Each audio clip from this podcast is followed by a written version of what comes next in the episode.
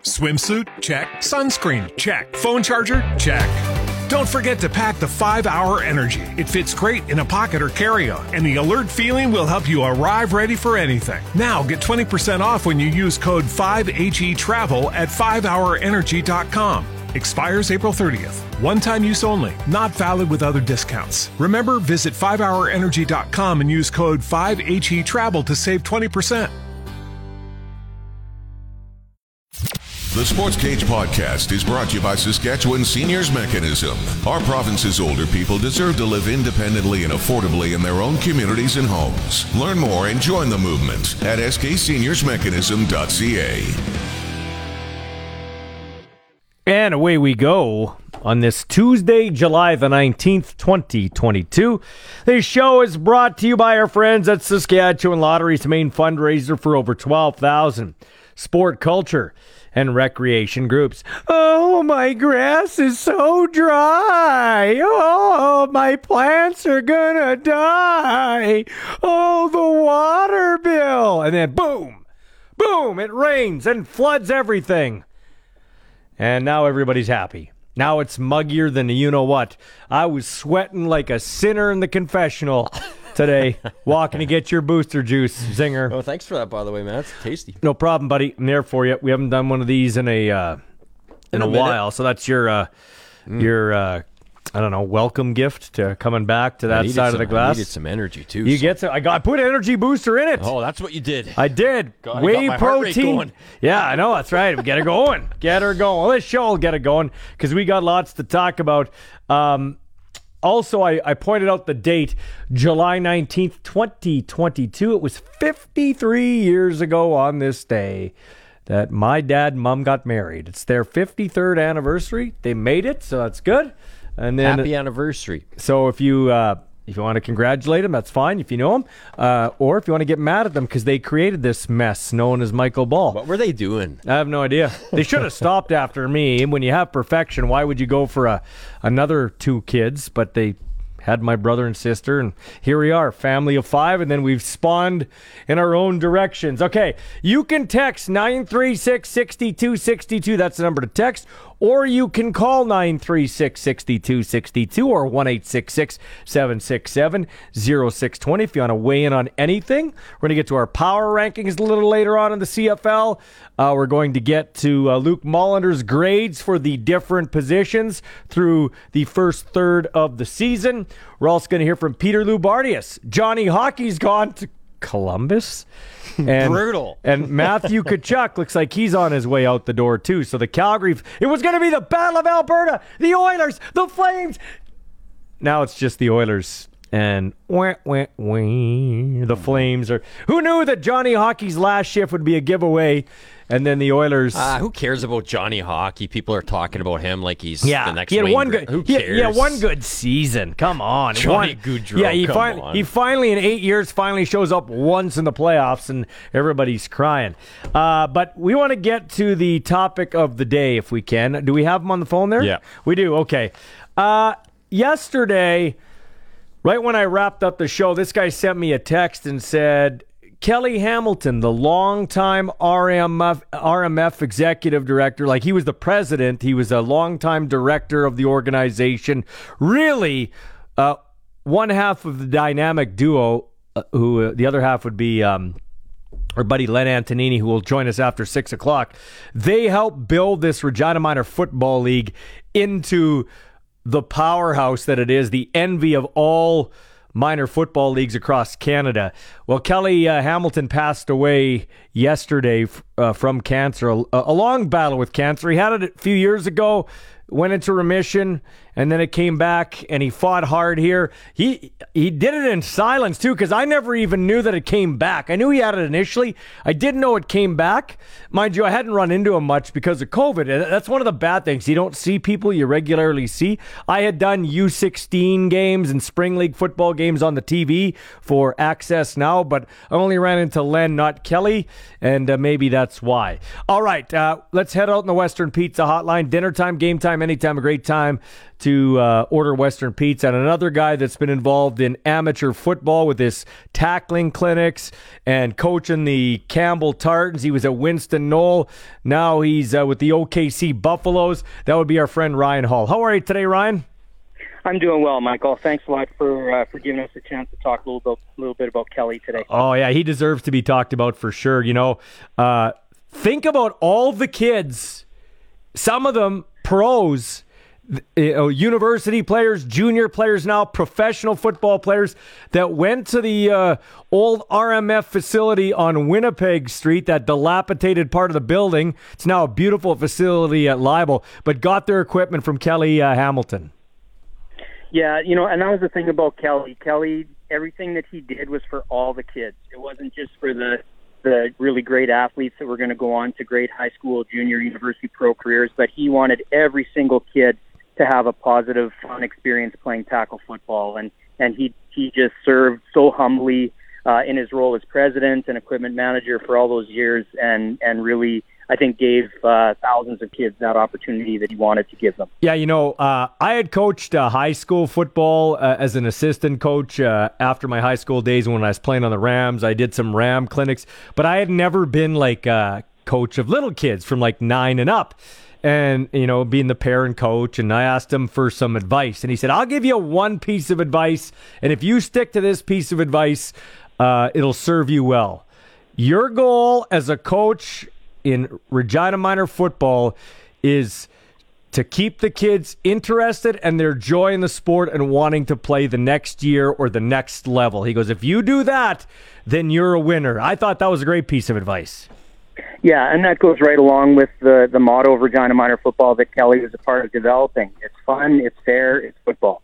And if you can give kids that that enjoyment of playing a team sport in a in a positive atmosphere with a bunch of their friends and some adults that care about them, and uh, have that fair competitive environment where everybody gets to play, even if they're not the best athletes. They don't spend the whole game on the bench. Like there's the the fair play that that mm-hmm. Kelly was a firm believer in, and uh, yeah, so so that's uh, that was advice that he don't not only gave, but he definitely lived it. Well, I will tell you that you know there's a lot of lip service about that in sports. Oh, it's fair, and everybody's going to get a chance to pitch, and everybody's going to get the same ice time. No, they they, they darn well ca- adhered to that. Like you had the people on the sidelines. I was joking when the CFL was going to go to this whole. Uh, you could Americans can play 49 percent of the snaps if it's a times by three, divide the four. You know what I mean? When they had that stupid formula with the CFL, I said, well, get Kelly Kelly, uh, get uh, pardon me, Kelly Hamilton involved and get the get the RMF involved because they got that thing down to a science. They they would come over to your bench and they'd say, "Hey, Ballsy, like I noticed this guy isn't playing. Why not? Oh, because of this. Oh, okay, we're just checking." Like they were they uh, led by Kelly and Len. They really adhered to that. Yeah, definitely. Like eh, you know, that's one of the big things about Kelly. Kelly is the epitome of a man of integrity. That his word and his actions match all the time. And when he says something, then he's going to follow up on it. And uh, and when he's leading an organization as our president for many years, um, he wanted our organization to always operate that way. To always operate that uh, we're not going to, um, you know, wink or look the other way if certain coaches do certain things. Like we're going to hold everybody accountable. And um, you know, you can. I think Luke made a reference to it in the little tribute post he put on Facebook today. You can ask Luke about how Kelly was like Kelly was a man's man. If if he had something to say to you, he would say it, and he'd say it straight up. He'd say it respectfully, but he wouldn't, you know, he wouldn't talk to other people and and say stuff about you. He'd he'd say it to your face, but he wouldn't hold stuff against you. You know, if you if you have a little if you got called on something or had a little run in with him, like he he'd call you on it. But then once you shook hands like men, you know, then you were you were good and you moved on and you and you uh, kept moving forward.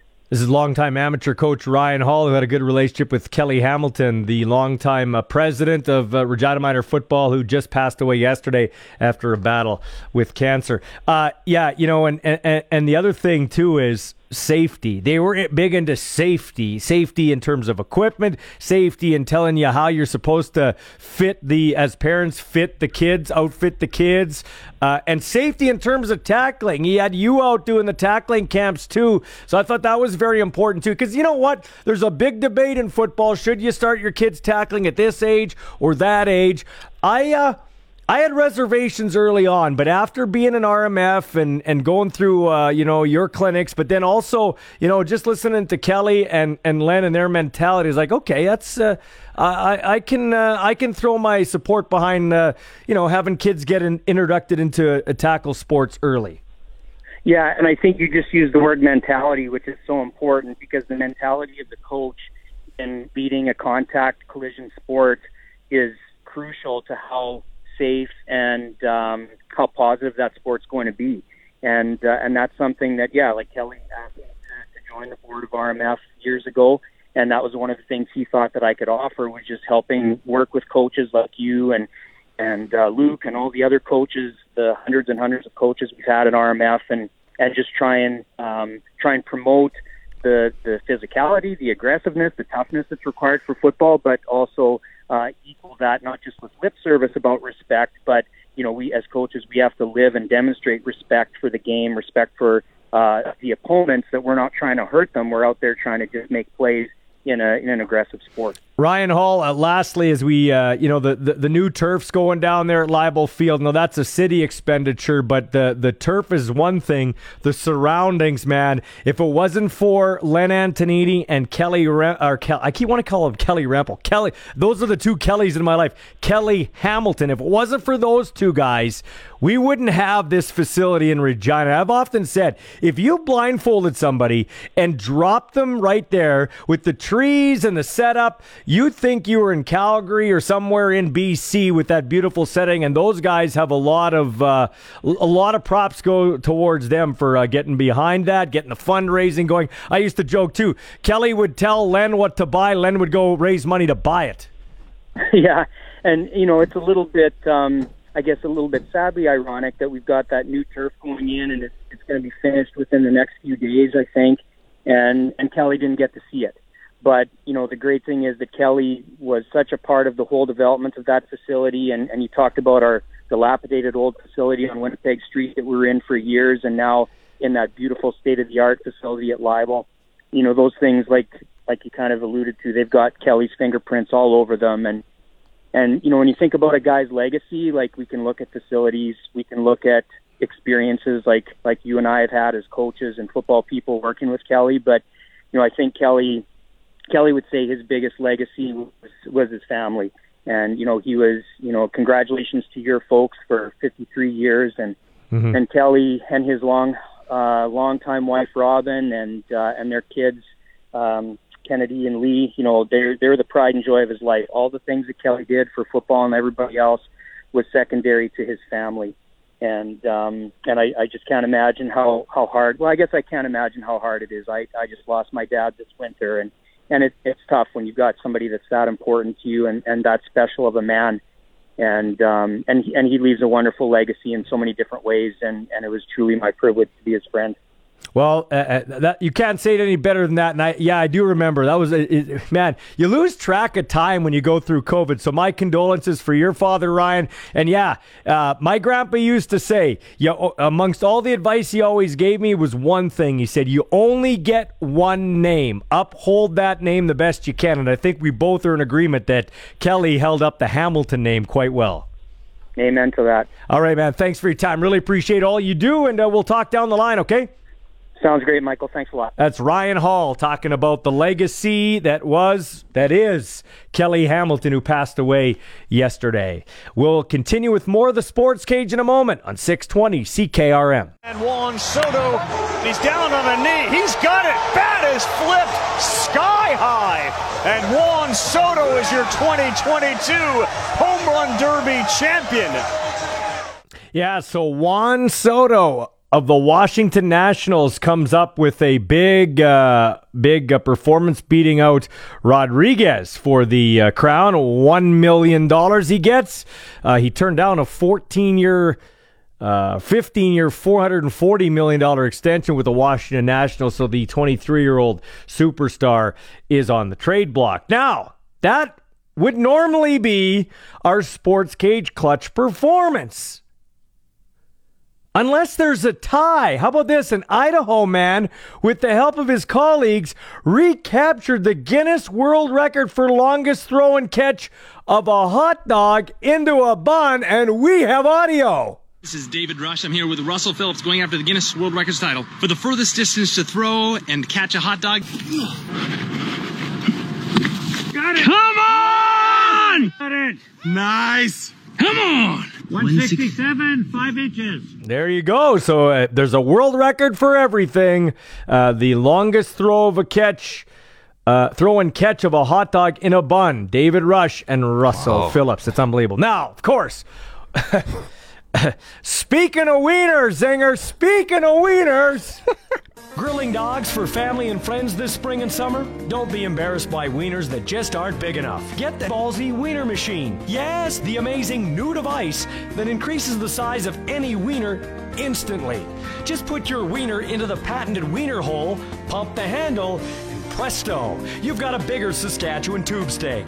Watch what your company will say when you take your once mini wiener out of the Ballsy Wiener Machine. Oh my god, your wiener is huge! That's a big wiener right there. Oh, yeah. There's barely a mouth that'll fit around a wiener fresh out of the ballsy wiener machine. Don't let your little hot dogs be the running joke around the city that rhymes with fun. Pump up your meat and grill the right way today. Ballsy's wiener machine. The size and girth of your hot dog always counts.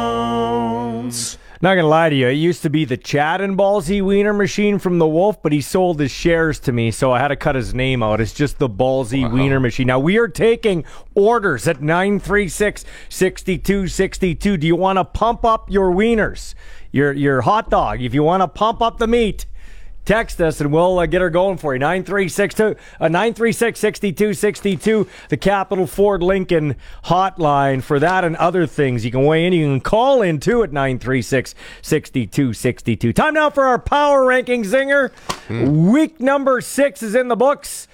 And the number one team in the league, it makes me puke in my mouth when I say this, but Greg Ellingson, who was one of the performers of the week, made 11 catches for 152 yards. His club has rattled off three wins over a 12 day period, showing everyone why they're the two time defending Grey Cup champs. It's the Winnipeg Blow Bummers. Boo. Number two, uh, puking in my mouth on the other side, the Calgary Stampeders. They pushed Winnipeg to the edge, but weren't able to complete the comeback at IG Field. Bo Levi Mitchell's receivers couldn't catch a bus that night, let alone a football, but uh, he still finished the game, completing just 42.9% of his passes. I do love me some Ka'Deem Carey, though. The Stamp star back had an excellent day running the ball to improve his average yards per carry to a spectacular 6.5 yards. Number three, Zinger, are you in agreement with the first two? Yeah, yeah, I am. Number I am. three, the British Columbia Lions. Lions spent this past week on a bye.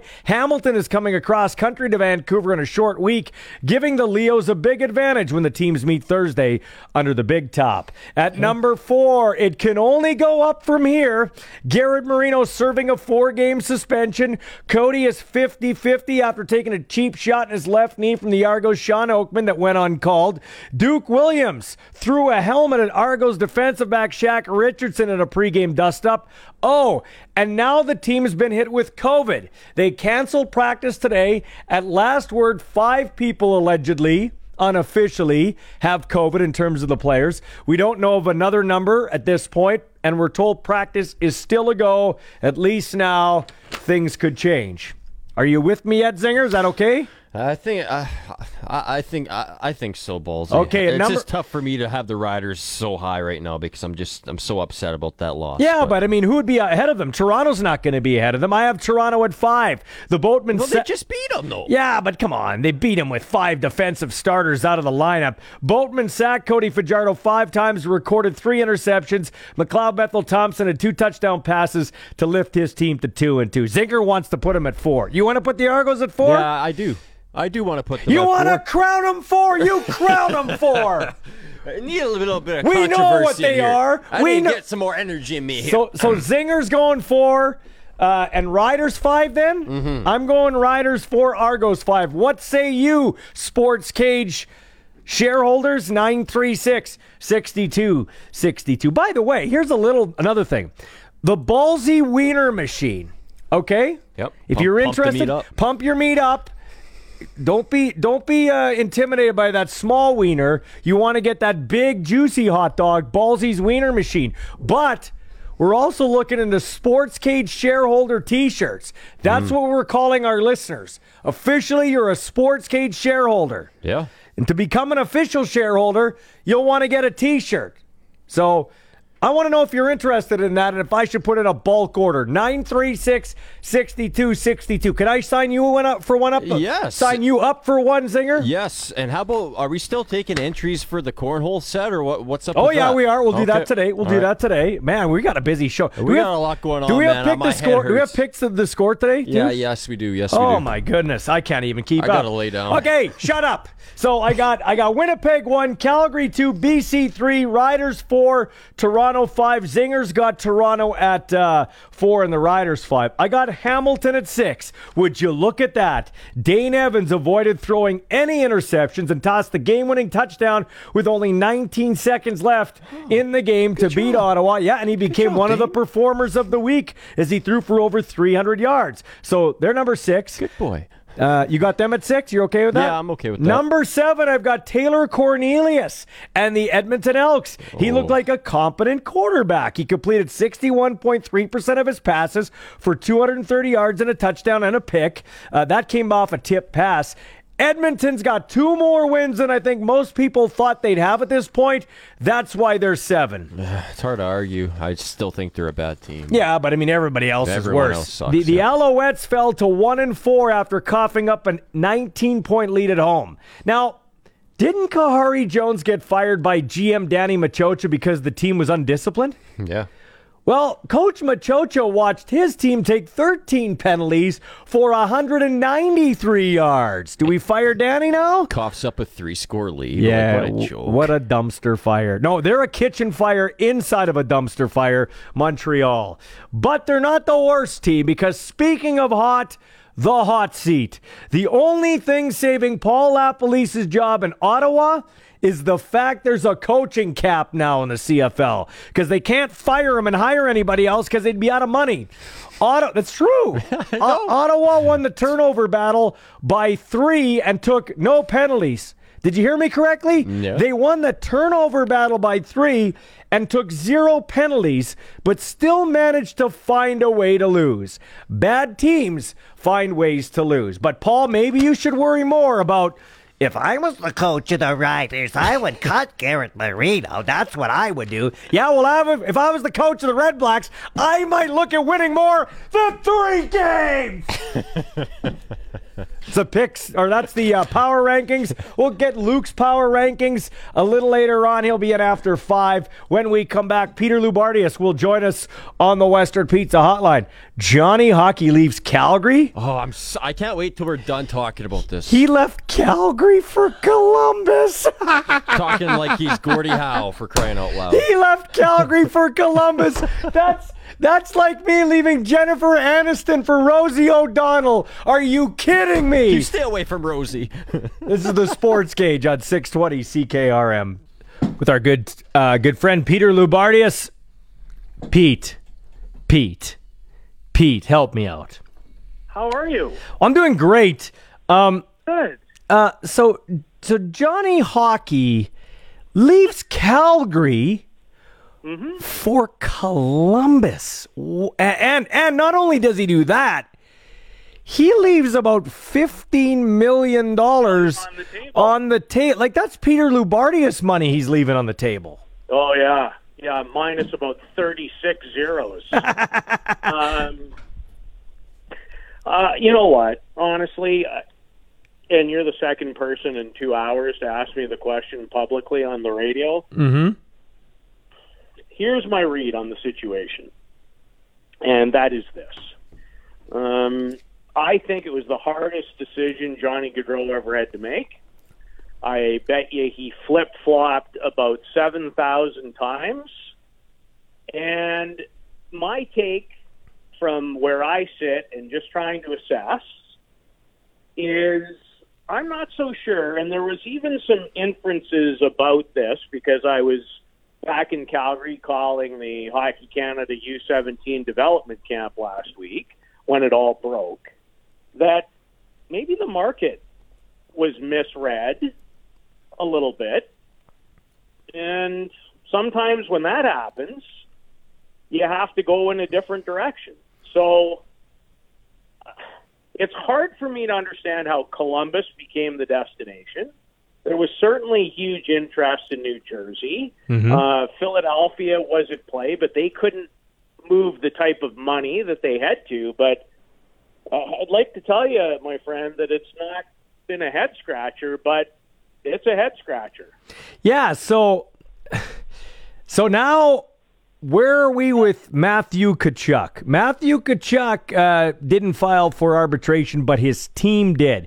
Can you take us down that rabbit hole and what that means? Because what I'm reading is that that means uh, they're just it buys them more time to make a trade. Yep, that's that's what I'm reading. That's the mail I'm reading, and from a couple of people that I talked to today, I think it's headed down that down that hole. Eh. I, I really do. I read And something think- where they're saying it could be within the week. yeah, I won't be surprised. I And will not be surprised. And is that, I think I, I think that's a good move, Pete. Pete, I think that's a good move because you you, you kind of got burned here with uh, with Johnny Hockey, and I don't think the world's dead. It's not like Wayne Gretzky left. Okay. No, Uh, thank you. Yeah, like a couple a couple years ago. Well, actually, going into this year, I had said to you, I'm surprised this guy's still on the team because he's been basically a no show in the playoffs. He had a great year and a and a decent playoffs, and he had a you know deserving of a of a new contract, no doubt about it. But it's not like Wayne Gretzky or Mark Messier or give me a, a Sidney Crosby left town, but you know, if if if if Tkachuk doesn't want to be here, and you're getting that sense, it's good to get his ass out of town so he doesn't become a distraction and sell while you can sell him high. You know what? Maybe today I should be asking you the questions about what to do with the Calgary Flames because I was on Vancouver radio a couple hours ago and I gave them that same speech, which with my uh, maybe a little extra vim and vigor today Mm-hmm. because you know from everybody else's perspective I've talked to outside the marketplace, outside of uh, my friend Mr. Ball, it's like the whole world has collapsed.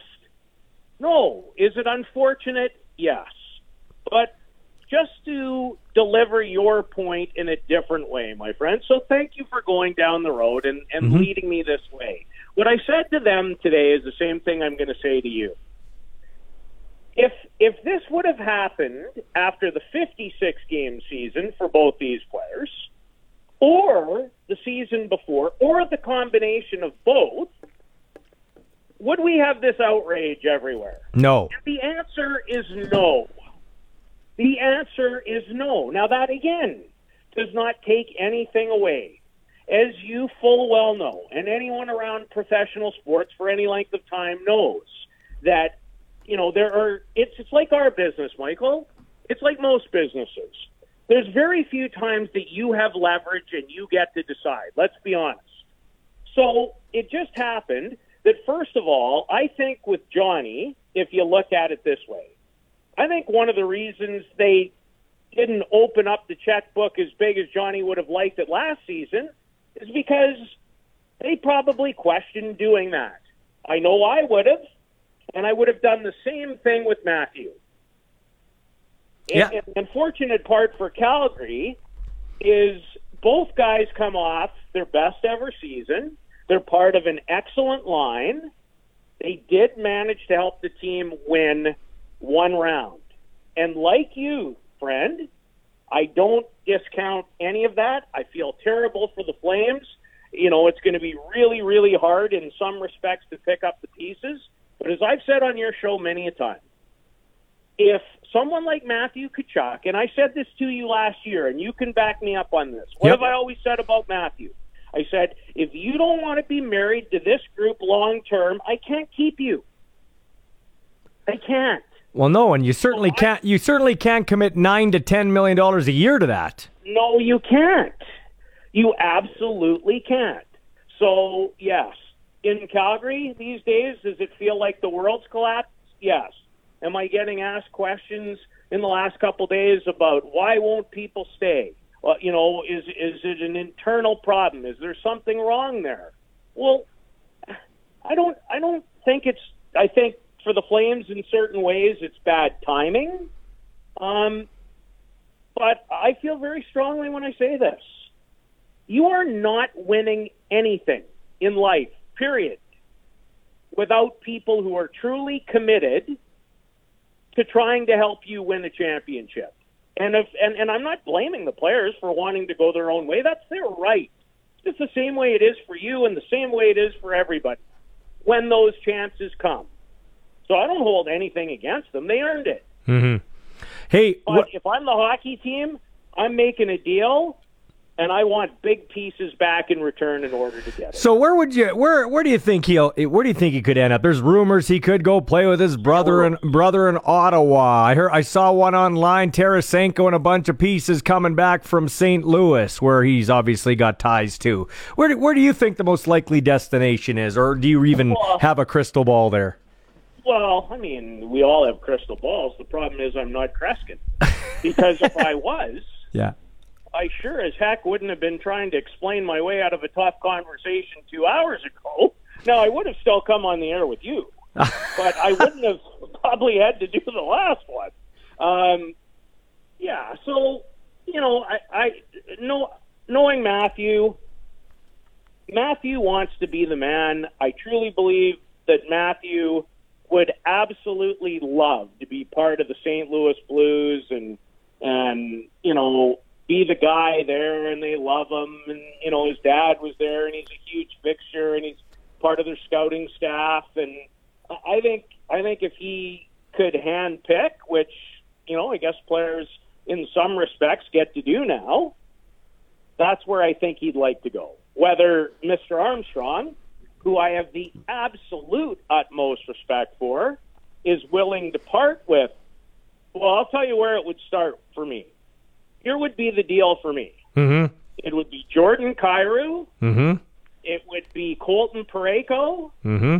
and it would be a first. Yeah. That's where it would start. Yeah. I I I'm not saying Doug's going to make that trade. yeah. I wouldn't make that trade if I was him. But I'm getting two of those pieces for sure. Yeah, I agree. I'm. I agree. Um, when you look at the land, so so so those two guys. Let's let's assume Tkachuk's gone. I think it's uh, all but done. Those two guys are gone. So you're going to get back. You're going to get back something valuable. Okay, you're going to. So that that replaces Matthew. Will it be exactly Matthew Tkachuk? He's kind of an he's an interesting he's an interesting talent. I don't know who you'd compare him to. He's he's a he's a dynamic player in terms of he can get under your skin. He could score 40 goals. He could play physical. So those guys don't just fall off the tree. But you're going to get somebody back and be in good shape there. And there's money on the table now that Johnny's not there. So that's why I say not all is lost with the Calgary Flames. No, because the Calgary Flames still have, in my estimation, some really good core pieces. I've, I've said on this program, if if in the middle of last year, if you said to me, which Calgary Flame would you open the checkbook for? Which guy did I say? I didn't say one of those two guys. I said the guy who centers them, Yep. and did. that's Lindholm. And I still, I'm behind that 100%. Um, you know, I think, I think the maturation of Andrew Mangiapane. Um, is he going to be Johnny and put up his kind of numbers? Probably not, and he needs a new deal. yeah, too, but by the way. Johnny, but Johnny's not going to put up 117 or whatever it was. I'm, I'm with you. And and here's where I like guys to win scoring races myself in the playoffs. that's how that's that's how I judge. Yeah. And and so listen, I'm happy to pay guys ten million dollars a year, who I truly believe are going to be game changers at that time of year, because those are the hardest guys to come by. So if I'm Calgary, you know, I would love another solid veteran piece on my top four. That's I would love that. I'm good in goal. I'm pretty good on defense. Mhm. I have some emerging players up front, and I'd love another top six forward. If I could find myself a top six forward, a, a top four D, and a high draft pick going into a terrific draft year, I'm good. Or if you can, if you could get, you know, I'm not saying he's coming. He didn't want to come a few years ago when they made a trade to get him. But if you put Nazem Kadri on the Calgary Flames and paid him over the next five years, and then you took what you get from Tkachuk and hope that that's maybe two of the three pieces that I talked about, are you way worse off? Yeah, well, that's interesting. Get it- that- it's interesting. get that done, right? It's interesting. Canadian, Canadian. I feel Canadian teams. Uh, may, you take Toronto aside, maybe, maybe Vancouver, but you know the Calgarys, the Edmontons, the Winnipegs, the Ottawas of the world. They have when they have a championship window, they have a few years to strike it hot, and then that's then that's it. Then it's a total and complete. Maybe not in Calgary's case, but I, I mean where I'm going with this is Ed, Edmonton right now. They had a good off season. Evander Kane came back, but their window's closing rapidly too, very rapidly. Well, it could be. You know, It could be, but again, they also have the most gifted player on planet Earth.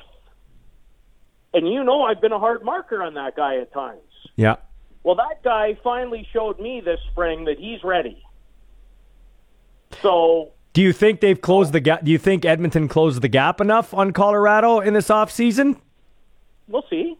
Yeah. We'll see. We can't answer those questions, can we? No, I guess But not. I mean, but they, but but all you can do if you're Ken Holland, who apparently, it, you know, last year everybody wanted his job. Yeah.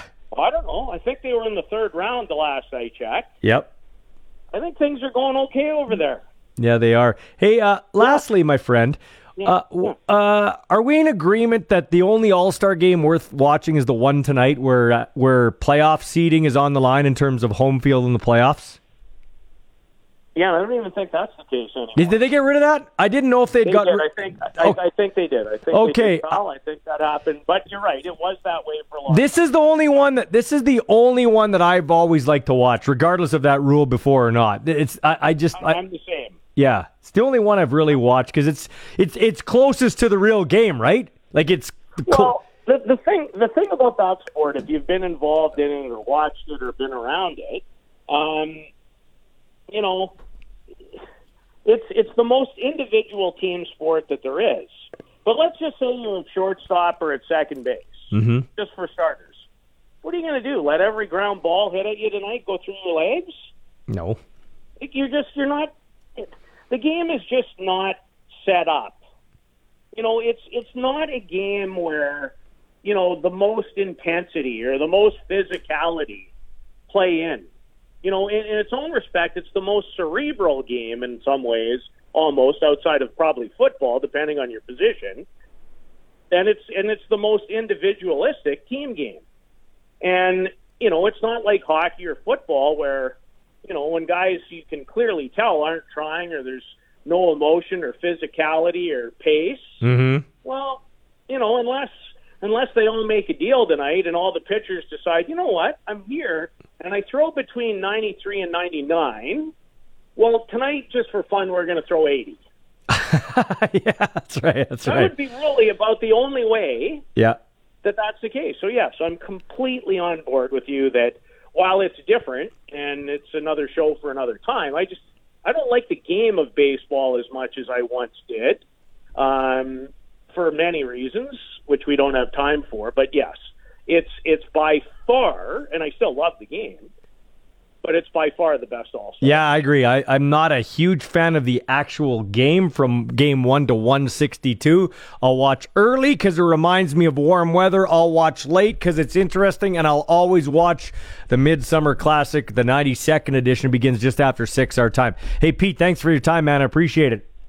Okay, guys, be well over there. That is Peter Loubardias, Peter's Puck Talking Calgary Flames Hockey, Johnny Hockey, and Matthew Tkachuk. I was really looking forward to it's just like a slobber knocker of a Battle of Alberta, but now it's just going to be, ah, oh, they're just going to be speed bumps in the parking lot for us Edmonton Oilers fans. Just running over Calgary again. Always the little young brother trying to get the football as you hold it above his head and he can't quite reach. He can't quite reach it. Oh, always brings me to my joke. A bra's got more cups than the Flames. Oh. We'll take a hmm. break and be back with more in a moment on the Sports Cage on 620 CKRM. It's 452 with the Sports Cage, your sports ticker, and it's for Bronco Plumbing, Heating, and Cooling. They're hiring right now. Starting salary for service techs, $75,000 plus signing bonus. You can give them a call at 781 2090. Well, uh, exciting news for both country music fans and Rider fans today as Jess Moskaluke will be performing at halftime on July 29th when the Riders take on the BC Lions, I believe. That announced uh, just today. And yes, sirree, the MLB All Star game is tonight. Vladdy Guerrero Jr. is a batting cleanup for the American League. Five Blue Jays are in the American League roster or on the American League roster. And a new wrinkle this year, by the way. If the game is tied after nine innings, it will go to a home run derby. Things are just getting goofier by the Are day, you serious? Yeah, Are I'm- you serious? I'm serious. That's crazy. Serious, By the man. way, uh, if you missed any of this show, check it out in podcast form at Saskatchewan Seniors Mechanism, uh, or brought to you by Saskatchewan Seniors Mechanism. And I forgot to say that our uh, Sports Cage Clutch performance, which was in the second break of the show, brought to you by our friends over there at Nick's Service out in Emerald Park. And uh, when we talk about Nick's Service, we'll tell you they're your local Massey Ferguson Challenger Rogator Gleaner and Fendt dealer. Call 781 1077. Let's head out to Flowing Springs and talk with Brian Raymond. Are we are we letting did you get a lot of rain out there? Are we letting them on the course or is it too wet? The course opened again at 12 today. It was very wet uh, this morning. Obviously, we got a lot of rain just like everybody else, but the course is actually is it's soaked in pretty well. We have some wet spots, but we're uh, we're running. The carts are running, and uh, the driving range is open. Everything's open. Awesome, man. That's great. Boy, it's been uh, it's been nice golfing weather, especially if you don't like to hit the ball in the wind that much. I, it's been it's been my kind of weather for golf, Brian. Yeah, actually, it's been pretty good lately. We haven't had a lot of wind. A lot of folks maybe have struggled a little bit with the heat, but you know, there are people who spend thousands of dollars every winter to go and experience those same temperatures in Mexico. So. Yeah, no, absolutely. And we had a few people texting us during the Ryder broadcast. They were couple ladies were out on the 18th hole uh, when uh, they were listening to our game out there in uh, Wolfville. So I thought that was uh, kind of neat. You got a free little plug in the broadcast, Brian. So we're always happy to direct them towards you. How do we get them out to your place and tell us about some of the specials? Well, tomorrow's Wednesday, so every Monday and every Wednesday, ladies and seniors, that's anybody over 60, $29 to come out and play the golf course. If you're not a senior, uh, $39. So it's still a great deal because our normal green fee is $52. Every day after 3 o'clock, it's our early twilight, $32 to play the golf course. And every day after 6 o'clock, seventeen dollars to come out and walk the golf course. It's uh, and you know these evenings have been really really nice. So and we also have a nine hole or high nine hole fee every day. If you just want to play nine holes, we can do that too. And of course, we have a fabulous fabulous driving range. All right, so give me the Brian Raymond Flowing Springs hole of the day. The hole of the day today is hole number twelve. Okay, why is that? It's a par three, and it's not very, it's not real long, Mm-hmm. but it's a nice big green. But there's water behind and a little bit of water in front. Mm-hmm. But uh, and it, but it's an, e- it's a, it can be a real easy green to play. All right, good. I like uh, e- easy, but the water does intimidate me unless it's coming around as part of the beer cart. Then it does not intimidate me. All right, uh, Brian, how do they get a hold of you?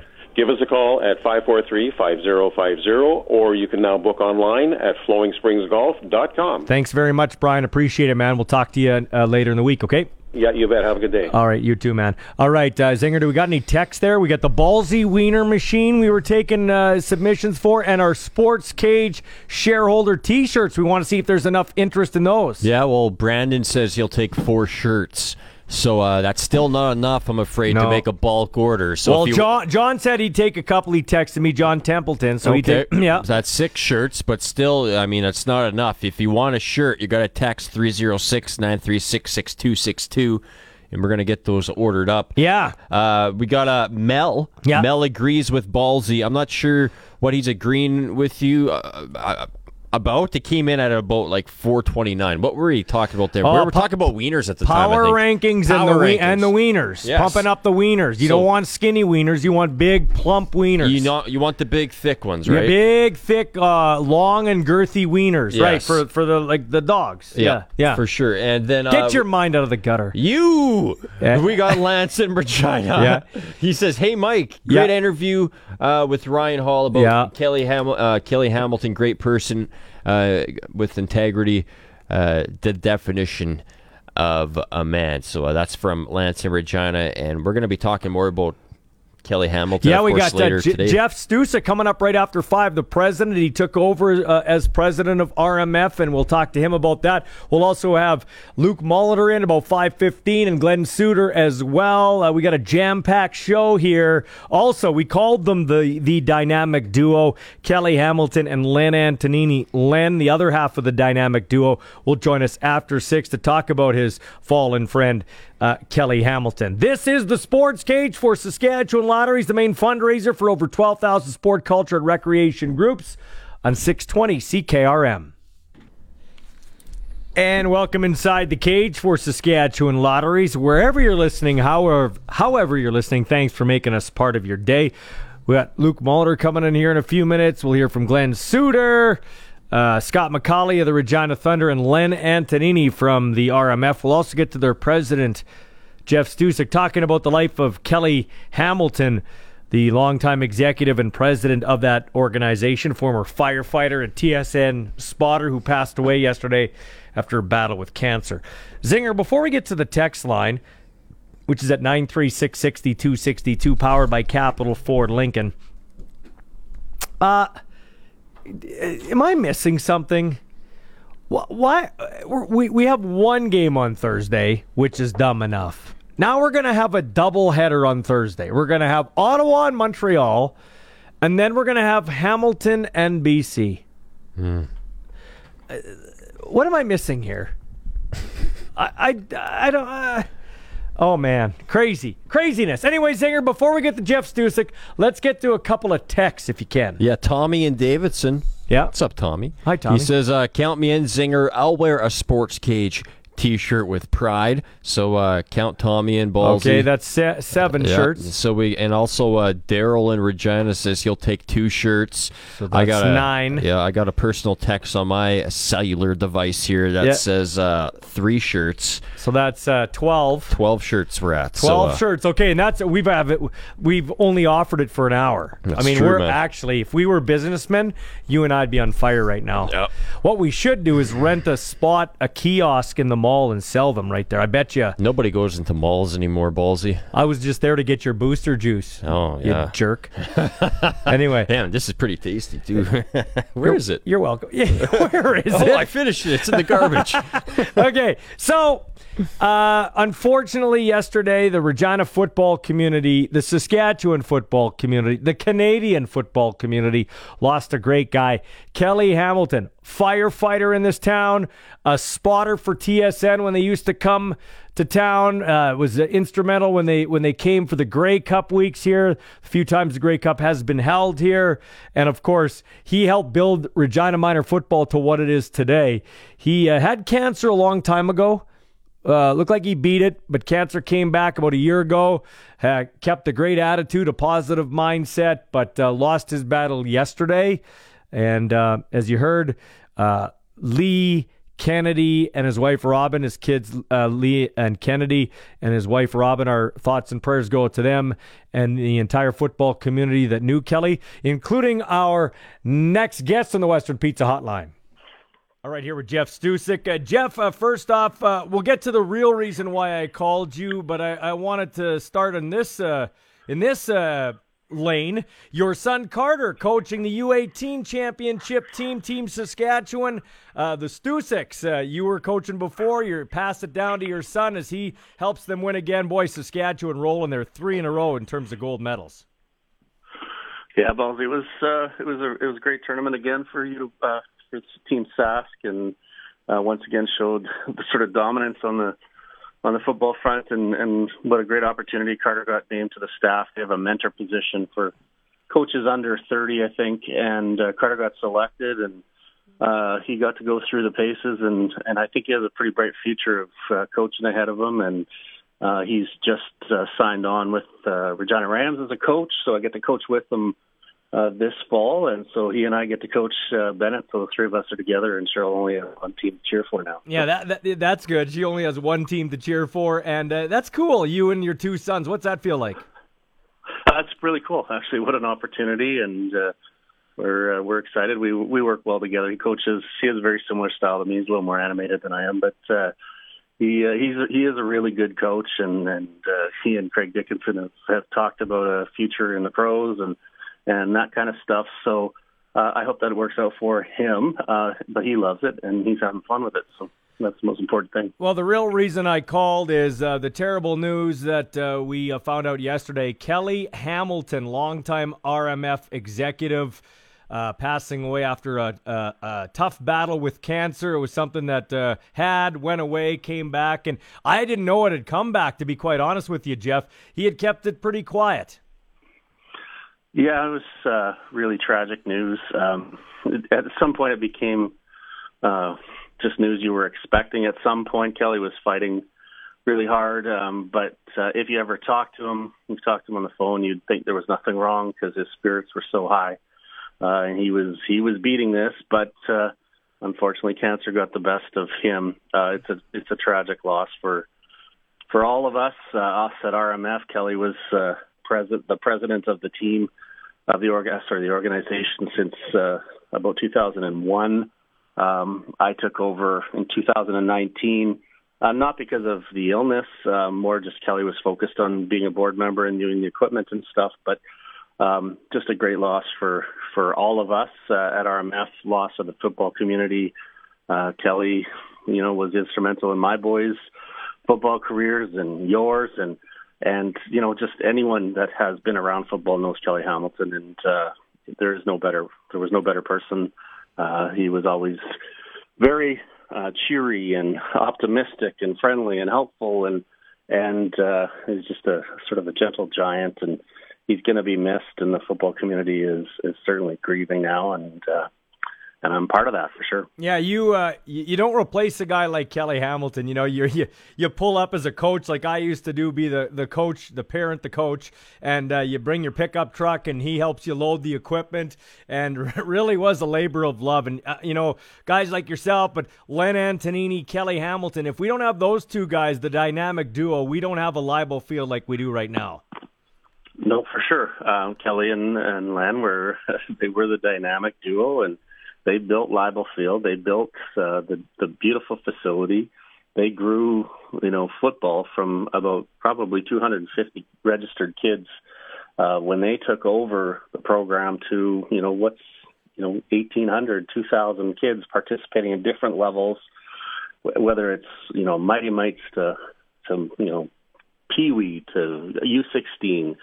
Uh, to the players now, you know, guys like Josh Haggerty that are playing the pros, like Kelly Hamilton would have given him his equipment when he was nine years old, and um, that was one of my favorite things being a coach at RMF is the equipment pickup because you got to spend 15, 20 minutes with Kelly as you loaded up equipment and you shook your hand, wished you luck, and if anything you need, and come see him. And he was just that guy. And uh, and if anything came up during the season, he was there to help. And uh, so that's that's going to be missing, and we're we're not going to be able to replace that. Uh, as a community, but uh, we're all going to have to fill in a little bit.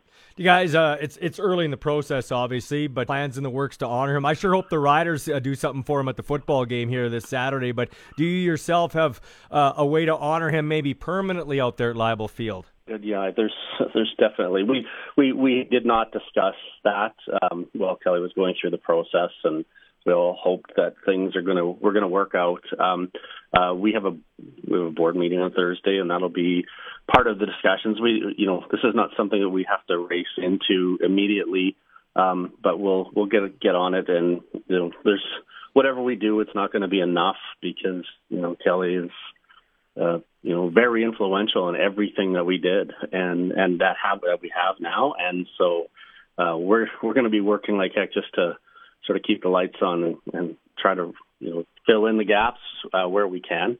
Uh, but we'll we will certainly I can promise you we will do something as an organization that uh, at least a, somewhat appropriately uh, recognizes his contribution on a permanent basis. Jeff Stusek, to the point where RMF now is probably the envy of every uh, Canadian city in terms of minor football.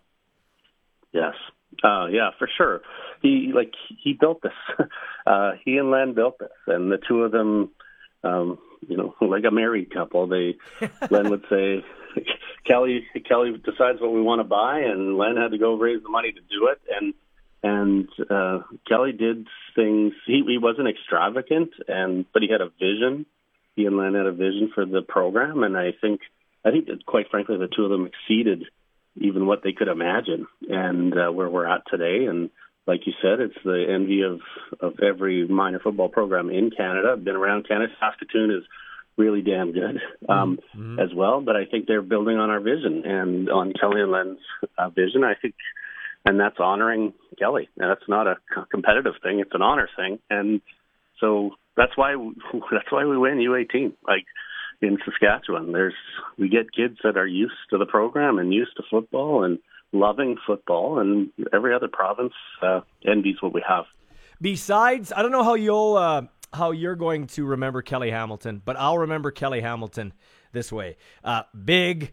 Uh, gentle giant though, always uh, always looking good, always looking younger than his age. And I asked him for a piece of advice when I was first coaching the young kids, and he said, all you got to do is make them love football and want to play the next year. If you do that, then you've done your job. I thought that was a great piece of advice, and he really got it, didn't he?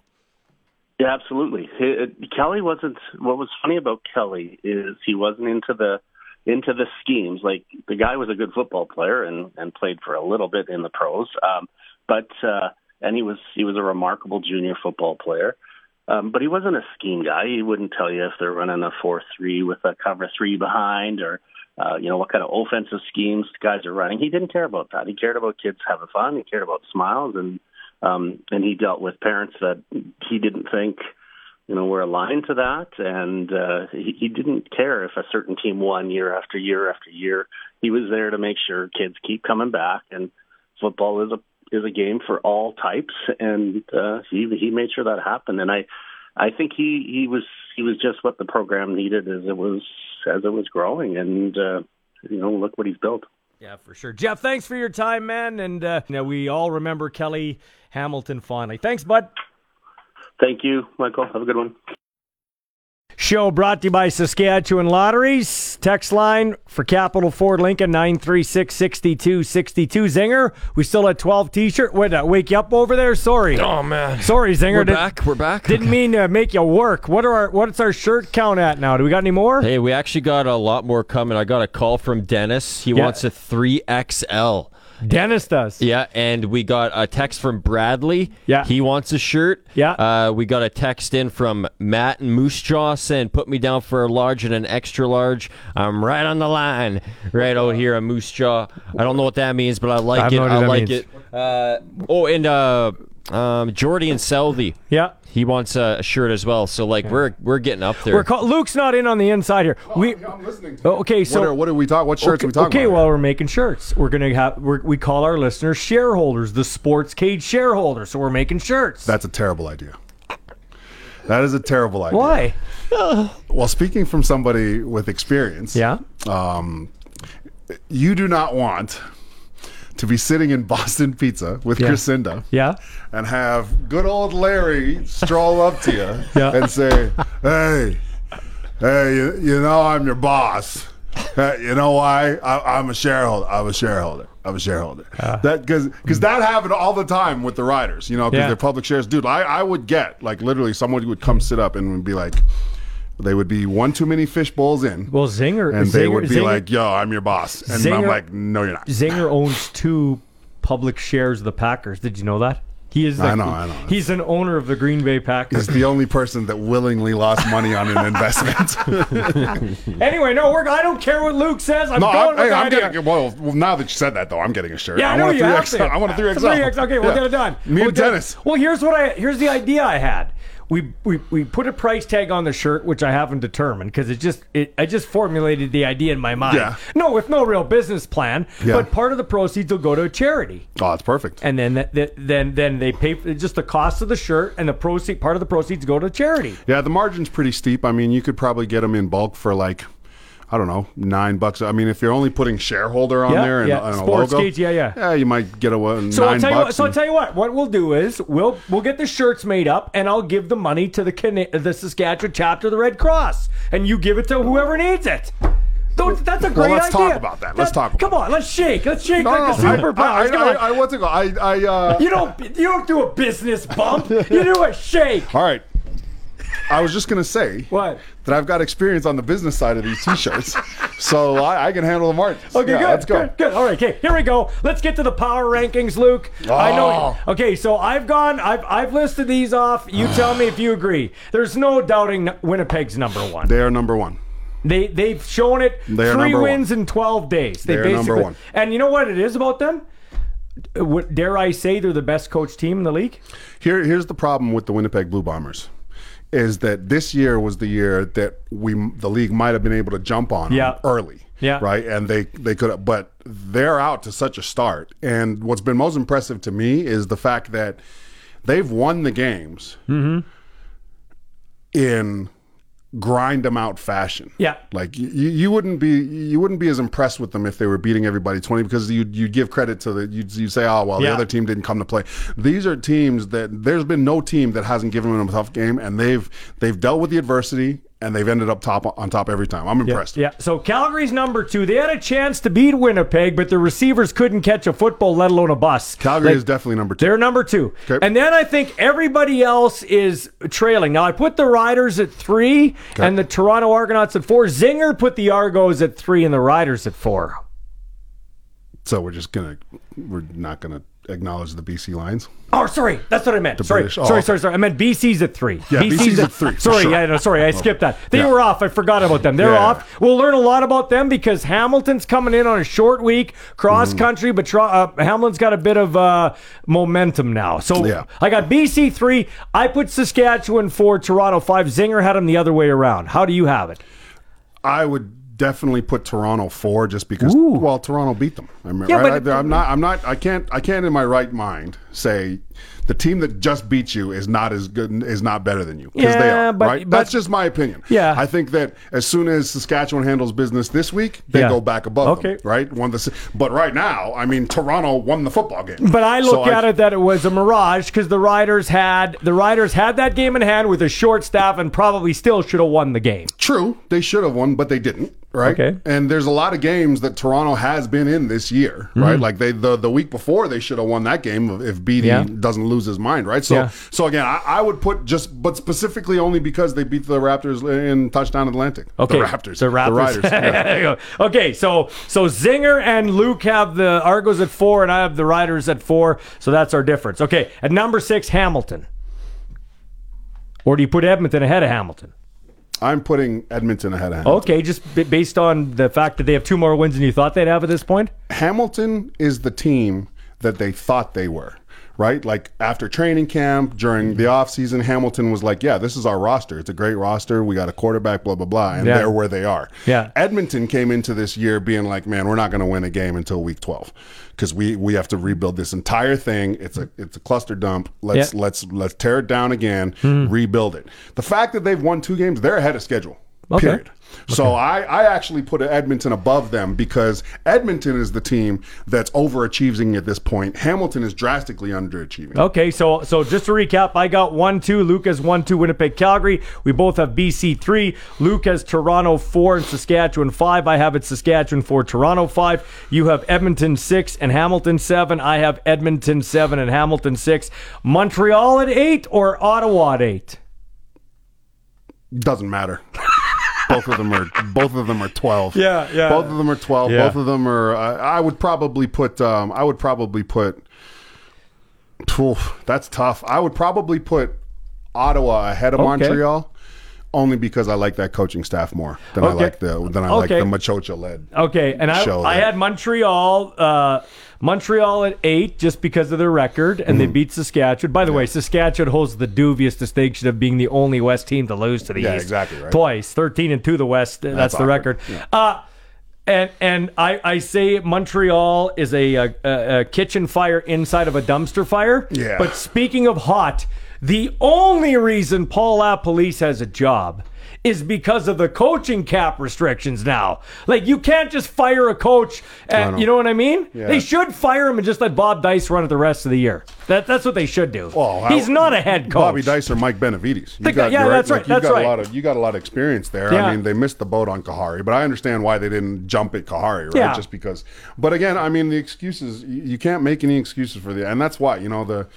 The, the panel and everybody, I know they lo- uh, Lapo's their boy, and if he got fired today, He'd be he back would be there. working with TSN doing some breakdown of some film Yeah. the next day, right? Yeah. Him and Barker, they Yeah. love him. I don't know what they're doing, but they love him Yeah. right? So, so those are their boys. But yeah, like there's no excuse. Literally, Shawn Burke. What a great job Shawn Burke did, by the way. He Gave brought in everything. tons of talent. Yeah. Yeah, they look. Com- they they were completely overhauled. And this isn't an Edmonton overhaul with with guys that aren't aren't Mm-hmm. involved in the CFL, first timers, right? Playing together for the first time. These are veterans that have that have been successful in the league, and they're down there right? And and and when Ottawa came here, they everybody was bragging about, oh man, Paul LaPolice did a great job gelling the team. You should have took he took him to the movies twice at training camp. Yeah, that's not going to win championships going to the movies. You know what I mean? And they're they're clearly not clicking. And I don't care how early it is in the season. Again. Edmonton right now is overachieving, and Hamilton and Ottawa are just absolute. They should be their their entire stakeholder board, whatever. They should be totally Well, you talked about Burke. It's like Burke. Burke got bought all these awesome ingredients for a gourmet meal, and he good got it in the kitchen. And Paul LaPolice went, uh, but, but but I only know how to fry bologna. I can only fry bologna and cook um, mac with a little bit of cheese. I don't know what it is. I think that I think that you know, with with a guy like Lapo, it's an either or thing. Like either you want to be a head coach or the OC. You're not equipped to do both. 100%. There's no successful example of you doing both. Right. right? Some guys can run the classroom, and some guys can organize the Yeah, desk. Yeah, and and you know what? And that's the, that's where it, that's where it, what comes down to. Hey, do your job or be best at what your role is. Mm-hmm. Right? I don't. I just don't think Paul LaPolice's role is a dual is a dual coach that's capable and has the capacity to run an offensive scheme. His offensive scheme isn't good enough to begin with. Mm-hmm. Right? So why why put all the pressure on him of running the offensive scheme as well as the entire team? Uh, we're gonna take a break, but I gotta say one thing. How how the hell did you and I, the best broadcast crew in our booth, Just just ask. well, in our booth, In you gotta- booth. Yeah, yeah. okay. So how the hell did you and I miss the Duke thing? Like I was trying to keep us on the air. Well, here- okay. here's the thing. So you were working hard. Yeah. it was it was plus thirty two. You were busting your tail because the setup there was wasn't wasn't where it needed to be. Yeah, it was- Granted, they they did their They- best with bet- what they had. yeah. So kudos. I thought touchdown Atlantic. Once we got to Wolf, I thought that was fantastic. Once we got the Wolfville, yes. I thought it was amazing. Yeah. I thought that wow, like Yeah. this is it. Anyway, so plus thirty two. You're busting your tail. Yeah. Right, and your bougie color commentator was sitting in Mm. That's the air conditioned. That's me. That that sitting in the air conditioned lounge. Yeah. Talking with Murray McCormick. Yeah. Over uh, bratwurst. Yeah.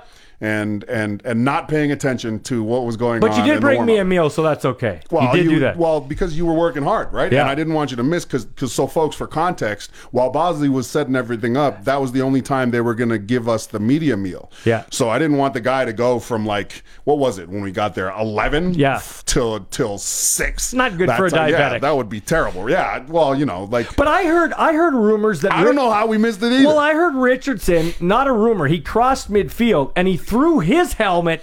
I heard he threw his helmet at Duke first. I know. I, I I've heard that too. I, I've heard that he was the he was the aggressor. Yeah. In the whole thing, but it's crazy. Uh, And then guys flashing signs on the sidelines. It was crazy. oh my! We saw a dude flashing gang signs on the sideline. I couldn't believe it. I know. Dude from Toronto. He wasn't even dressed. I know. Can you imagine? Like literally, I could not fathom myself. I've been injured before in the Canadian Football League. The last thing I wanted to do was get anywhere close to the sideline. And especially talk trash, right? Like, man, you're not dressed. Either you're hurt or you're not good enough. That guy was clearly not one of the guys that wasn't good enough, though, right? He's lucky he's even on the trip. I couldn't believe he was sitting there flashing gang signs. Yeah. That's the least. You want to know how I know you're not in a gang? If you do that. That's how I know you're not in a gang. We're going to take a break and be back with Glenn Suitor in a moment here on 620 CKRM. All right, welcome to press coverage. Whenever you have this guy on, Glenn Suitor, it is brought to you by Quality Tire with nine locations across Saskatchewan, qualitytire.ca. Now, I can't go on talking sports and anything like that. Like, sports is great for championships and it's great for uh, achievements and everything like that, athleticism. Uh, but sports is also great and mainly great for the friendships and the people you meet. And that's what you miss most when you leave the game. Glenn has said that in the past. You've said that, Luke. One of our friends died yesterday, Kelly Hamilton, uh, a guy that was a firefighter in this town long before you were a member of this community. He was a guy that, whenever TSN came into town, was a spotter along with uh, Top Len, shelf. Antonini. and he was the guy that was a president of the gem of minor football in this country, the Regina Minor Football League president. But my favorite thing about being a parent coach was the very kickoff to the year when you when you hauled your SUV or your pickup truck and you loaded all that equipment with another dad and you talked to Kelly Hamilton for 10 or 15 minutes. He passed yesterday from cancer. I just want to get a thought from you on him. Oh man, I, I Kelly was awesome, man. Um, and, and the things that him and Len Antonini have accomplished uh, are are great because you're right. I, I truly believe, and I've seen a lot of minor football league programs in Ontario and across Canada. I think RMF is, is probably the best. Um, that you know, and the resources that Kelly's been able to uh, to to get for um, the youth in this province um, and the youth in Regina, um, uh, and the advocacy that he's that he's continued that he continued to to push for for the game. Um, he was just an incredible person, incredible stakeholder. Um, I, I didn't know him really, really well. We every time I talked with him though in past, uh, we, we had a really great conversation. Um, you know, he he actually me and him had a run in when I was first started to coach the RMF, and it was totally my fault. Like we literally, and he handled it with such class. I was I was really really mad. I'll tell you one day, but I was really Yeah. really mad. I was upset at what was happening, and uh, and Kelly just let me let me be mad for a while, and then he when I once I calmed down, he approached me, he talked me through everything, and man, I was actually left that that day feeling really embarrassed for how mad I had gotten because Kelly was such a cool dude, and from that day on, man, me and him every time we saw each other, it was uh, it was it was a great conversation, and he's a football guy, so um, you know Yeah. to his family and his friends, yeah, you know we're praying for your strength, Yeah. and and you know I can't imagine how gutted Len is as well. Glenn, I know you know who Kelly uh, Hamilton is, and Kelly Hamilton stands for what I know you're happy about or, and support this league: uh, amateur football and creating uh, creating a great atmosphere for kids to learn and enjoy this game. Yeah, it really is. It's uh, you know, well said, Luke. I mean, I don't know how I can express, you know, the same sort of feelings any better than that. Just um, you know, a, a guy that uh, I, I I remember having many, many, many conversations with with Kelly because Kelly and Lenny were obviously uh, our drivers and and part of our staff and spotters in the booth for so many years at TSN and you know every Grey Cup we would go and and Kelly would, you know, pick us up wherever we were, and and on every one of those trips, we would talk about minor football. We would talk about the kids, and you know, over the last 24 hours, I've been thinking, you know, I don't remember a time when Kelly brought up anything about what he wanted, anything about you know what what you know he needed in his life. It was always about what other people needed in their life and what he could do to help them. I mean, that's his background. That's who he was. It was the you know the firefighter and the and the uh, you know just volunteering hour upon hour. I went and and did a uh, um, a tour of Leibel Field, and of course him and Lenny, you know, they were the they were the uh, the guys behind building that, and and he was he was just bursting with pride, showing me the shoulder pads and the helmets and explaining how many kids were playing amateur football and how important it was and the passion in the game and the virtues of the game and how we're creating young leaders and you know that's that's who he was and he he will be missed deeply missed Yeah, so this is a good story I got from Kevin Mortensen on Facebook on one of my uh, posts. He said, I'll never forget Kelly and Len coming to do weigh ins in 2008 in Estevan for the little minor players. That Mm. was the name of the team. And the little Miners would step on the scale, and either Len or Kelly would go behind them and put one of their uh, feet on the scales to make the kids overweight. And you should have seen the look on the kids' faces; it was priceless. uh, so, I mean, that's just one thing. And I, I was I relayed this story. I I had coached, uh, I had helped the Regina Rams out with their camps. I had coached high school football after I was done high school and playing for the Rams, but I had never coached young kids as a parent, parent coach. And I said to Kelly, "What? You got any pieces of advice for me, man?" And he said, "The only thing you need to do as as the coach of this team, the 9, 10, 11 year olds, is make them love the game, make them love the game and want to play next year. If you get them to the next year, then you're a winner and you've done your job. and that's all. And that, you know, a great piece of advice. And uh, really was a guy that didn't care about wins or losses. We care about wins or losses in professional football. We're six games through the year, and uh, Luke, you did something great on Twitter. You were you were already working on the uh, one hour bus ride from Wolfville to Halifax, Yeah. and uh, you put this on Twitter. So I'll get Glenn to weigh in with you too and your thoughts. You had the defense B plus. First off, can you uh, Yeah. expand on that? And then I'll get Glenn to weigh in. I think they're an A plus defense. I think they're one of the best in the league. Um, I think that though the the Toronto game and the Edmonton game um, are really good examples of their only gap, and their only gap is and this is a this is a gap that every team has to deal with. So it's not even a bad gap, but when they have to go into their injury situation and put guys around, they totally deviate from what's be- what makes them a great defense, right? Shivers and Shivers, you know, a lot of me thinks that they should, right? When you have new guys in different positions, you can't be as aggressive. You can't call, you know, for instance, you can't call the the man defenses that you want. They they primarily played zone against Toronto, Yeah. right? Um, they they used some safeties because McLeod Bethel Thompson started right. They didn't want to get beat, so you know they gave him a two deep look, three deep look. I, that's not them. So when because they're not as healthy as they can be, right, or, or as they wish they would be, I give them a B plus because they're still a great defense. It's just you know I would love for Shivers to have the trust in them to just continue to be him and them, even though they are in their two three deep uh, mode. Glenn, your thoughts? Yeah, I, it's a it's a great assessment because you know I think if you're a, a B to an A plus, depending on the health of your unit, then you are then you are a championship caliber team.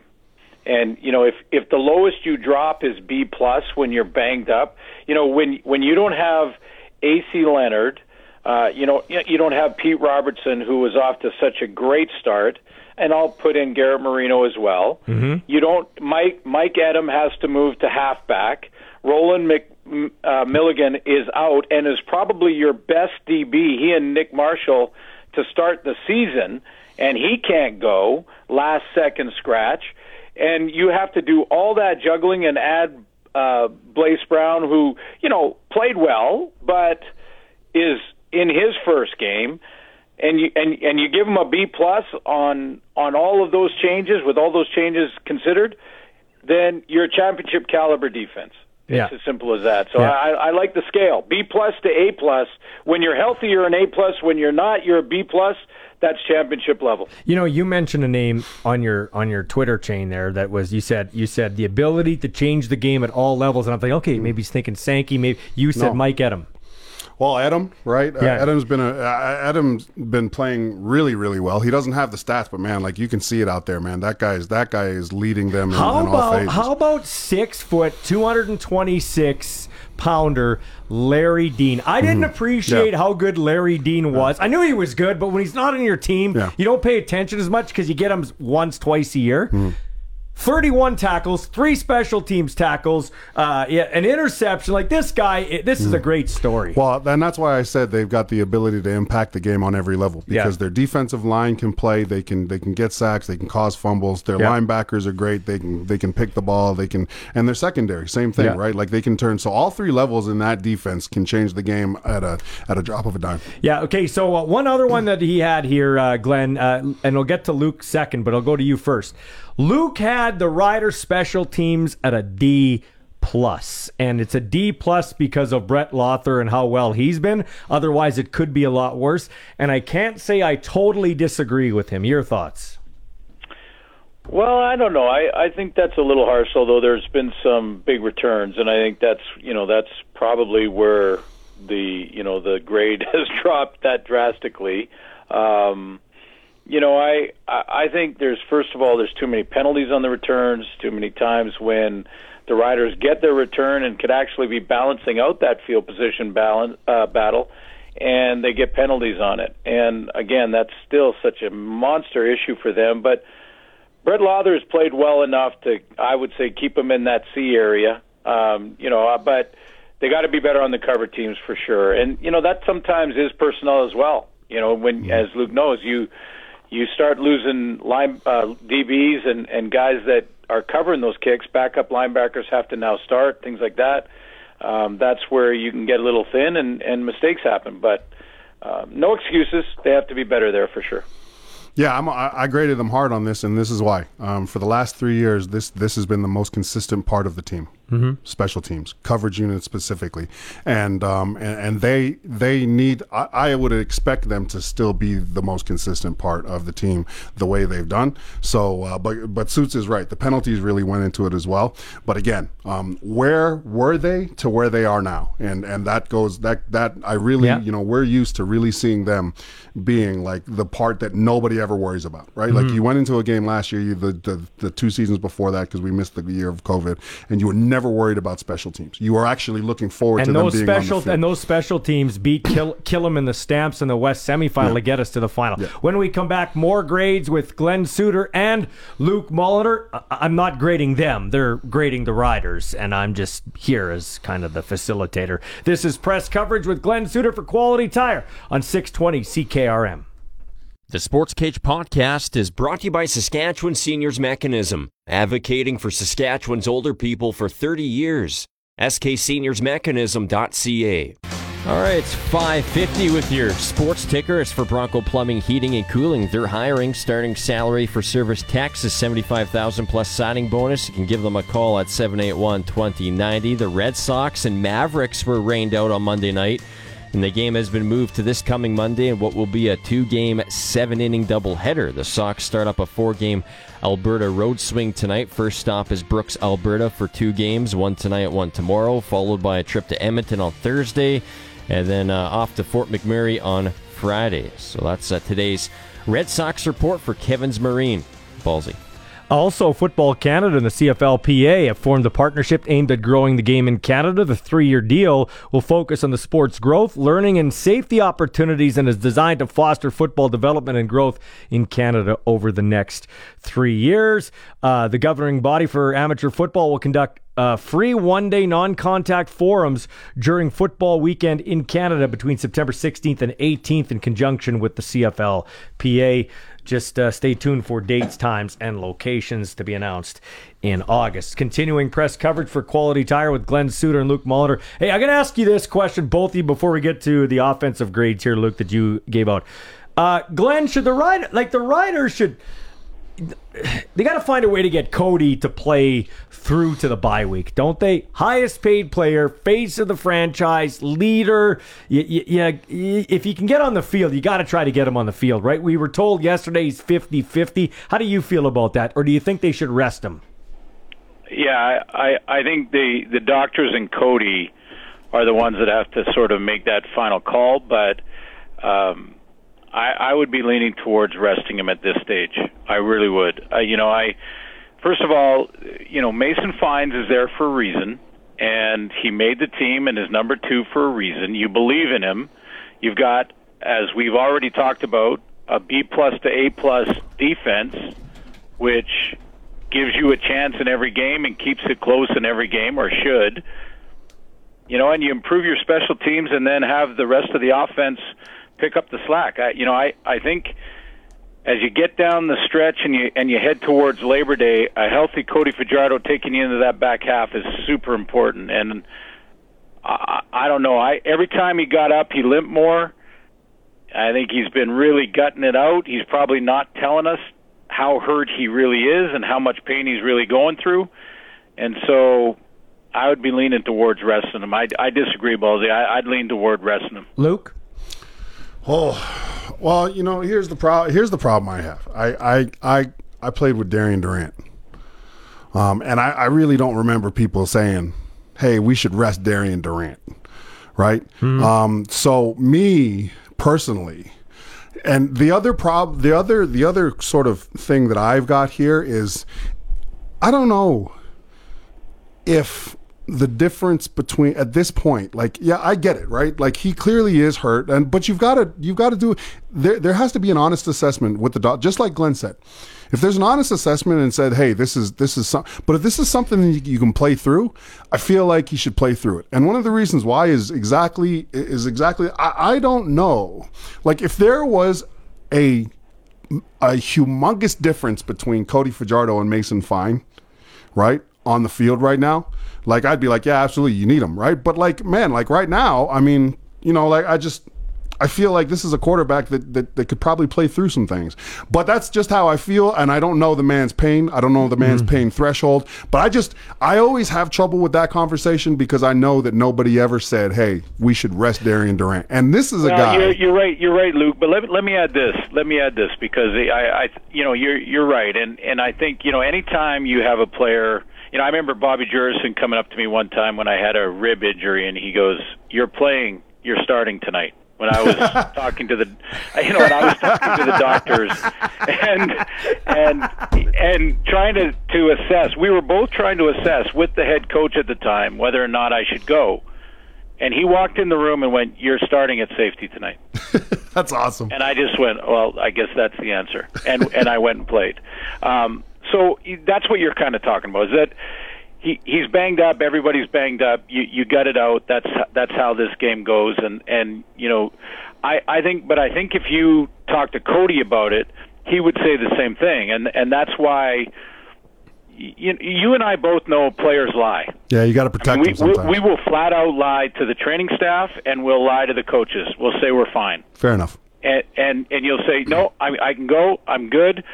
Because your teammates are are saying exactly what you just said about, you know, if he can go, we got to have him in there. So that you've got to protect players sometimes against themselves almost from themselves because you know that's where you step in as a doctor and a head coach and say look you, you're a warrior we love you but rest get it right and there's a bye coming up when Two weeks. they got they got one two more and then the bye right Right.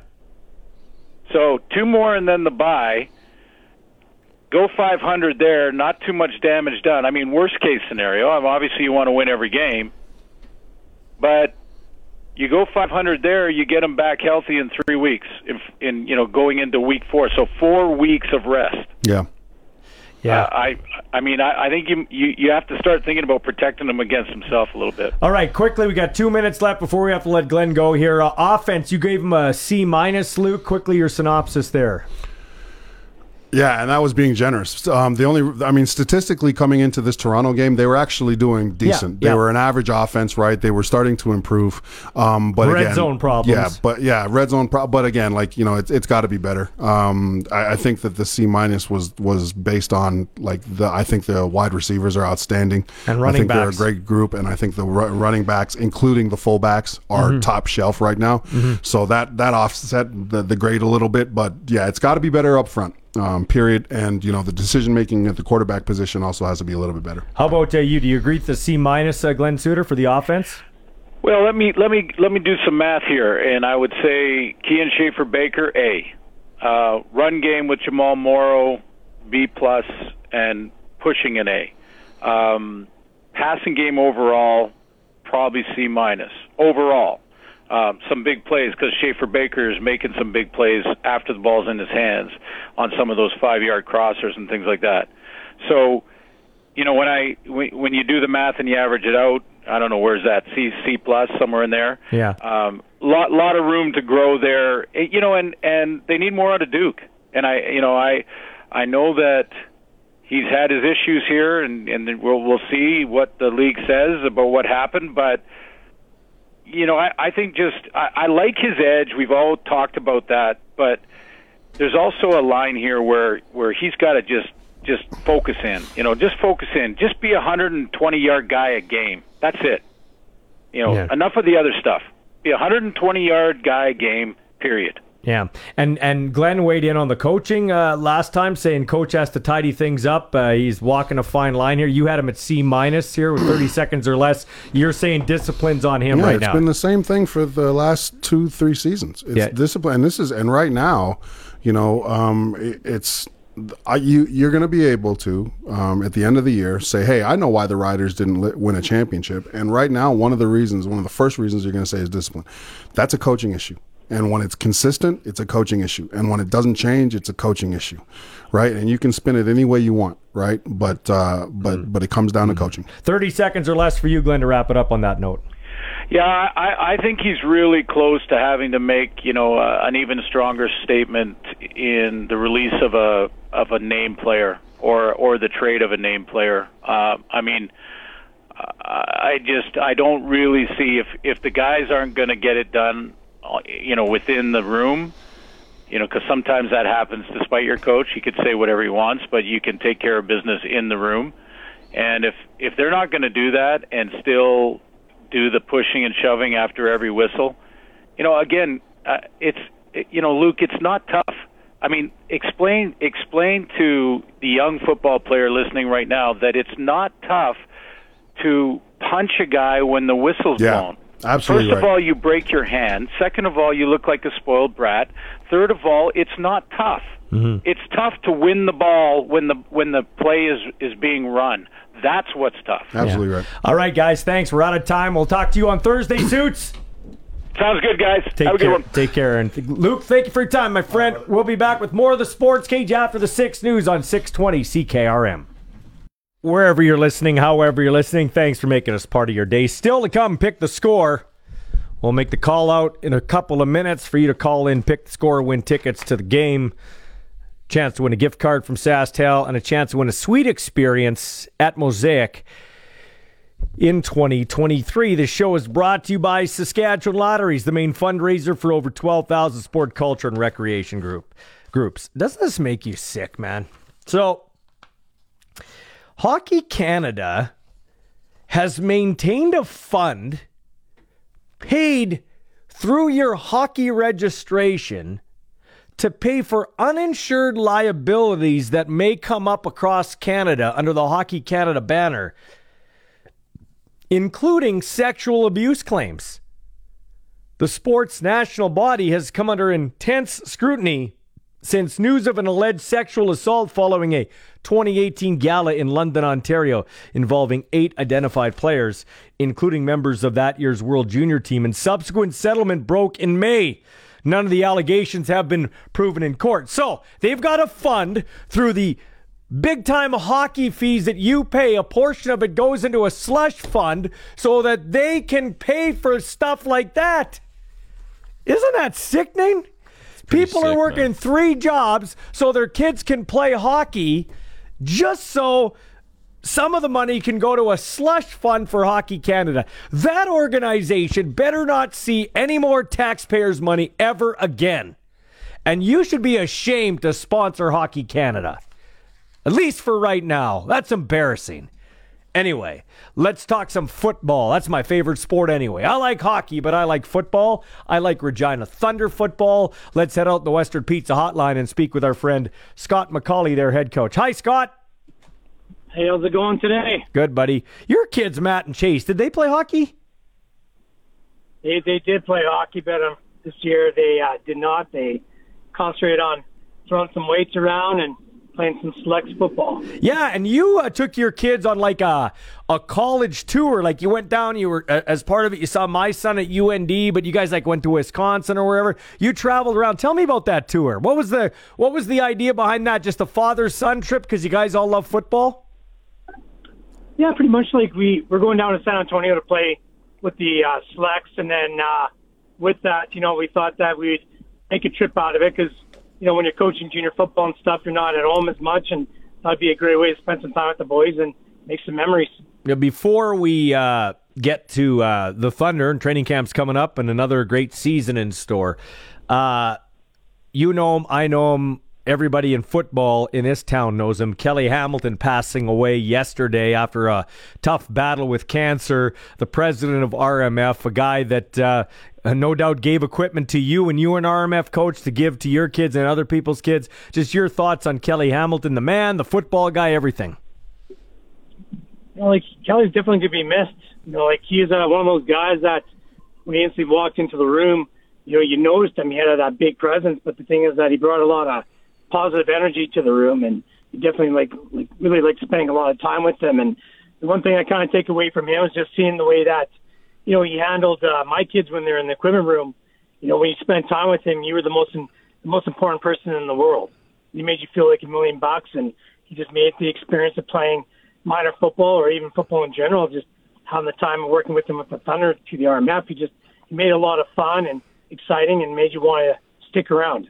Yeah, no, that's a good way. That's an absolutely good way of putting it. When you think about it, Leibel Field has become kind of the de facto home now of the Regina Thunder. You play a lot of your home games there. And think about that. Back when I was playing, maybe even when you were playing, well, I never played minor football. I played like touch football, but I know you probably played minor football, and guys my age played minor football. It was just a field with gopher holes. Now look at it. And Kelly Hamilton and Len Antonini, who joins us in about five minutes or so, seven minutes when on the other side of your interview, uh, those are the two that the dynamic duo that raised money for that stadium. Absolutely. That that stadium is a like is a great place to play. We love playing there. And actually, like Kelly Hamilton is one of the, the main reasons why we ended up playing there. You know, I believe it was he's the guy that I met, uh, whatever it was, eight years ago or nine years ago, and wanted us to host a, uh, a game there. And uh, he's the guy that kind of led the charges and got everything in place, and by far the largest crowd like we've ever had. And that night was real special and something that you know our players that were on the team then and our board of directors and coaches will always remember. That's really one what football and what sports is all about. But football, like I don't know if you remember too many of the games back when you played. I have like the odd memory, but I remember the guys. I remember the feeling in the locker room. I remember the relationships, like the relationships you'd have with Kelly Hamilton, like you mentioned with your sons and him. That's that's what football, that's what sports is all about. Absolutely. Yeah. He's a guy that uh, lived and breathed it, and he's definitely. I know it was interesting to see some of the tweets and you know uh, posts made by our current uh, Thunder players, and just seeing that you know a guy like Jonah Irich, you know I, I wouldn't even know if he had any kind of relationship with them, but obviously he does because he played in the RMF and he met him when we were doing the helmet cleans with the Thunder, and just in that, that time frame, you know Kelly made a major impact on him, and you're just seeing all these posts of gratitude, and it's pretty cool to see how he uh, made a, a difference in many different people's lives. The game must go on. Kelly would want it to go on. That's what he was all about, working behind the scenes to keep the game going. And your season's about to get fired up. How excited are you? Uh, you know, as we uh, flip gears here. You know, like, we're, we're we're excited to get going. We got uh, testing on Thursday. We go to camp on Friday, and you know we'll have nine practices over seven days, and then we'll take another four days off. But you know, I'm just excited to get the players out on the field and do some hitting and run some plays and work on some skills and drills. These guys have worked extremely hard uh, this off season, and uh, I'm excited to see, you know, how well they're put together and where we're at as a team uh, come out of training camp. What's the strength of the Regina Thunder football team as you head into training camp? Uh, You know, you you envision what the strength is. Maybe it'll look different on the other side of training camp, but right now, uh, if you have to hang your hat on one or two things, what would that be, Scott McCauley? I think like our offense, like like overall, is very very strong. Like I, pretty much when I look at our at our, at our roster right now, like everyone's returning. I think we lost uh, one offensive lineman, but we have another guy that got a lot of playing time that can easily step in, and the quarterback's back, and we got Ryan like Liker back that uh, came out of nowhere last year and had a big season. I'll be our starting tailback coming out of hopefully coming out of camp, and then that receiver and stuff like you know I I just see everyone that was there last year that's also returning. So they're going to be a huge strength for us, and they're going to be able to rely on a big, strong offensive line, offensive line to carry them um, the direction that they want to head in. And then on defense too, like defensive backs, like they're all back. Um, you know, linebacker, that's a spot where we lost the most amount of guys to graduation. Um, but same same same time I say that, you know, I look at a guy like Kenton Effa. He's one of the smartest uh, football players that that I've had the chance to work with, and now it's his chance to start. So, you know, as much as we lost some key guys there, I think we got the guys that are going to be ready to pick up uh, where they left off, and then also D line. Um, you know, we got some really strong big boys that you want to get your eyes on and take a look at them and see what they're able to do this year. But one guy that we're going to ride and, and roll with is Derek Maximum. He's coming back for for his final season, and the amount of power and strength that he's put on this off season, like he's going to do some amazing things. And I'm expecting that some sort of CFL team is going to give him an opportunity uh, to kick the ball this year, especially with how well the international players have been kicking. Yeah, that's a good point. That's a very good point. Uh, joining me here, Scott McAuley. Uh, and of course, uh, one of the highlights this year is going to be football weekend in Saskatchewan. You got the Riders and the uh, Elks, and then you've got you guys in the Hilltops and the Huskies and the Rams, uh, and a concert in between. That's going to be a great weekend of football, and we here at 620 CKRM plan to have our fingerprints all over it. So that'll be a nice highlight for your program, just for football in general. Yeah, it's going to be a, a great weekend overall, and I mean, to be honest, like we, we just care about playing South and Hilltops. We love playing those guys, and we look forward to going to battle with them, and hopefully we'll get a lot of great fan support behind us and uh, supporting all the teams that are playing that weekend. Yeah. So, uh, Scott, do you have a theme or a motto for this year? Do you bring one in each year? Like you guys had your best regular season year. You finished first place, I believe, for the first time ever, and uh, just didn't get it done in the playoffs. Do you have like a motto or some type of theme this year?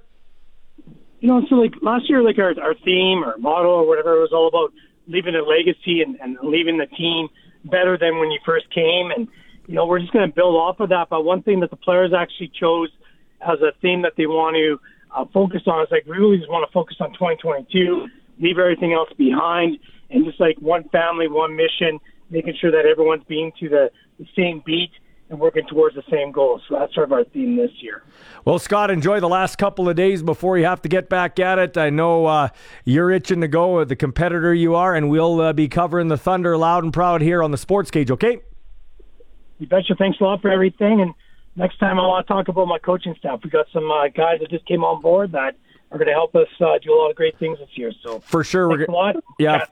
Yeah, for sure. We're going to have you on again. We just got. I want to get to Kelly uh, or uh, to Len Antonini to talk about Kelly Hamilton, obviously the other half of the dynamic duo. That's been Scott McAuley on the Western Pizza Hotline. When we come back, we wrap the show up with Len Antonini, uh, continuing our memories of Kelly Hamilton here on the Sports Cage for Saskatchewan Lotteries on 620 CKRM.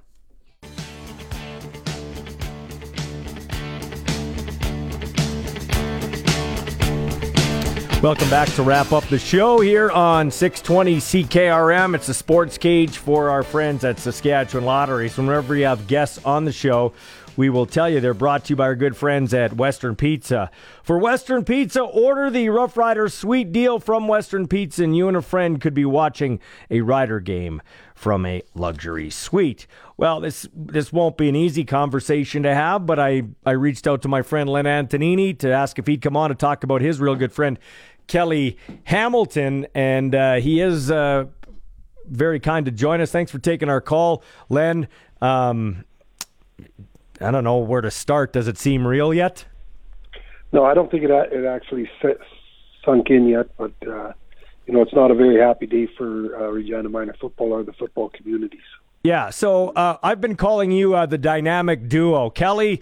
Kelly, it's almost like Kelly would tell you what to buy, and you'd go raise money, and that's how it was like a married couple in some respects. Just talk about your very intimate, uh, sometimes intense but strong relationship with Kelly Hamilton. Yeah, I know we had a we had a great relationship. You know, we go back a long way. We played high school football together, and then played with the Rams together, and you know, we've done a lot of a lot of different things together, and uh, it was um, probably uh, 1999 when I first mentioned to him that I needed him to come on on board here with at Regina Minor Football to be the president of, you know, of uh, of the organization, and you know, I kind of lied to him. I told him it'd take two or three meetings a a week, or two or three meetings a year, and we ended up, uh, you know, getting into something where we were we're busy all the time, but. Uh, we really enjoyed each other. We we got along all the time. It's it, you know we did 23 Grey Cups together, and and we worked uh, with TSN and CBC, and um, you know we never had a fight. I don't think in the whole time that we've we've ever done anything. Was that because? And hey, I think you're a good guy, Len. But was, was that more because of him or you? There was no fighting. Well, I think no. I think that it uh, just a combination of the just our the way we were together. It, it, it's funny how we thought the you know the th- same all the time. Um, you know, like like people say, we were like a married couple. I often joke. He uh, asked me if I could raise a million dollars to build a building, and I said, "Yeah, I could raise a million dollars." And course, the building was four million, so he was a lot like, like my wife. you know, I love, can I have this much money, but I'm going to spend 12, four times. I love it. So did no, you? He was a great, great guy. Did you get to? Did you get to? Uh, you tell me what you want, but did you get to spend some quality time with him at the end? Like, did you get to spend some alone time and reflect on some things with him?